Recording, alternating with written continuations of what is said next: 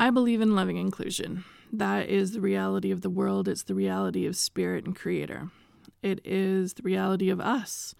We are born in loving inclusion. We exist as loving inclusion. We choose whether we are loving and inclusive or not. It's literally the reality.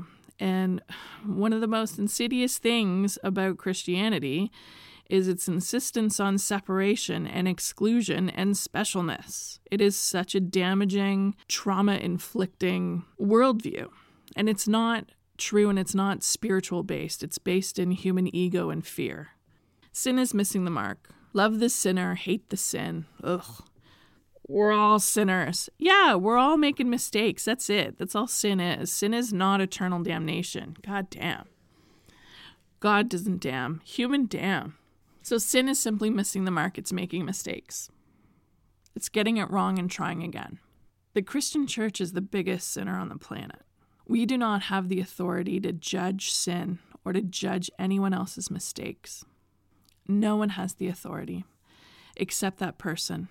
Well, except Creator. And maybe not even that person, because honestly, we would do well to judge ourselves less and be less harsh on ourselves for the mistakes that we make in this world.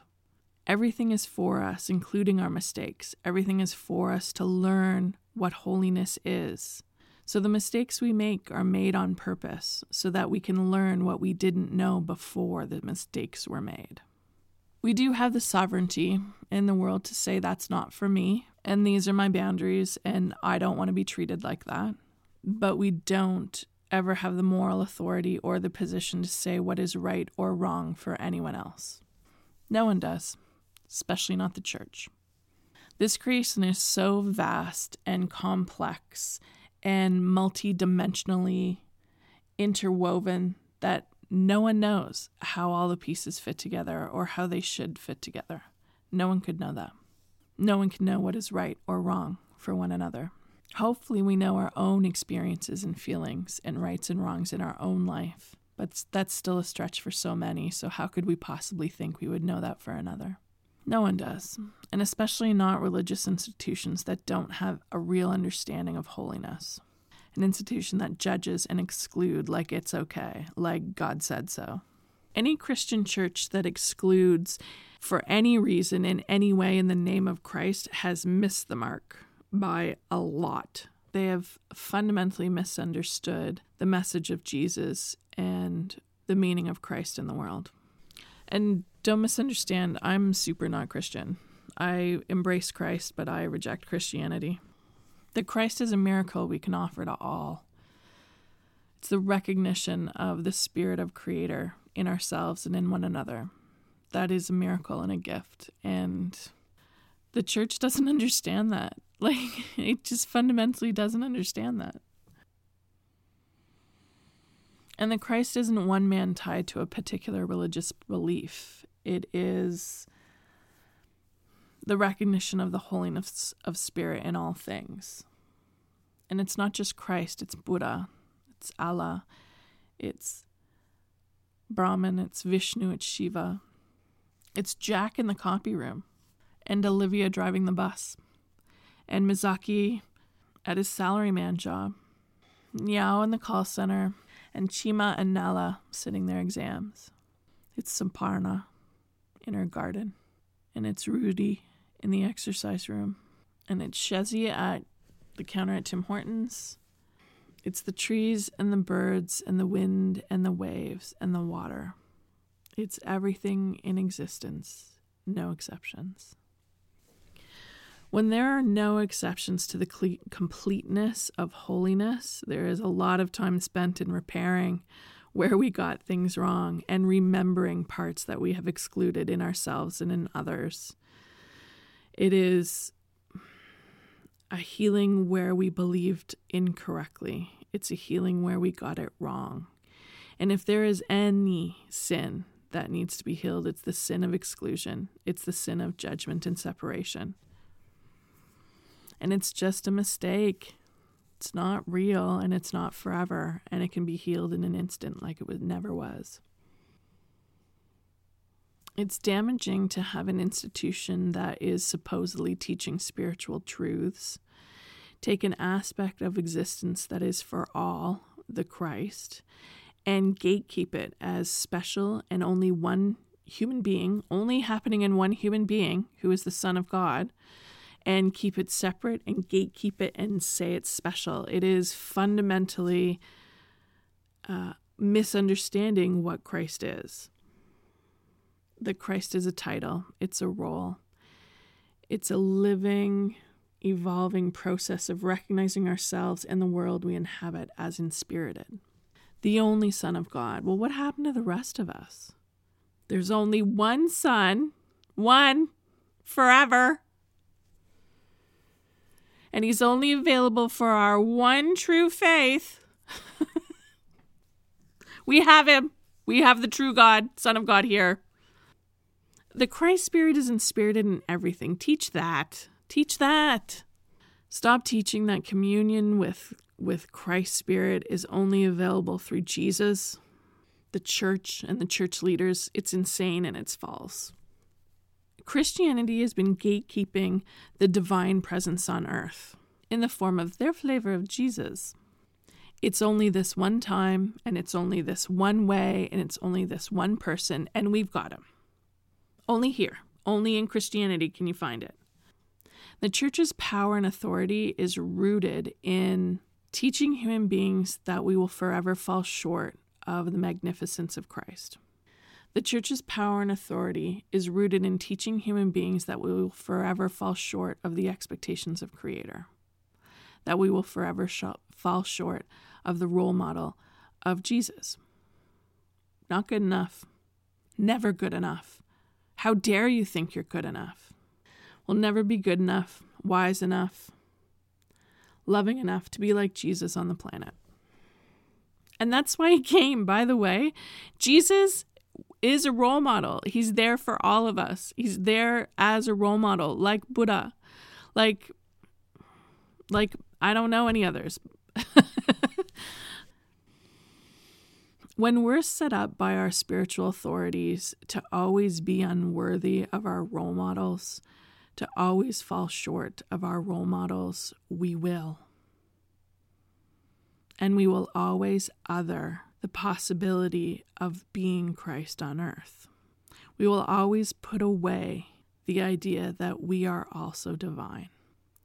Because why would the church want us to know our own divinity? because then we would no longer need them. The Christian church wants us to remain shame bound sinners. They want indebted sinners so that they can continue to provide us with salvation. We do not need institutions of spirit when we have direct relationship with creator.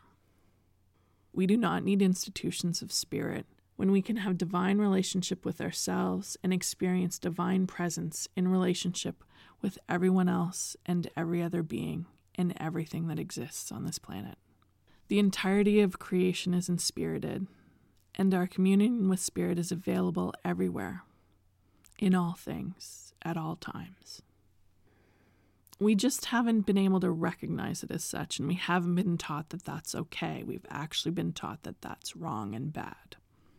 We don't recognize it as such, and we've been taught to put our authority and permission of the communion with Spirit in institutions outside of ourselves, in institutions of faith. I used to work for a company that was owned by Christadelphians. If you look up Christadelphians, they believe that the Bible is infallible, that is the direct and utter truthful word of God and cannot be questioned. Sorry. But one day I was speaking with my bosses about communion with Spirit, about communion with God. And their reaction to my sharing that I believed that I was in communion with Spirit all the time was shocking to me, but also probably what you'd expect from from church elders.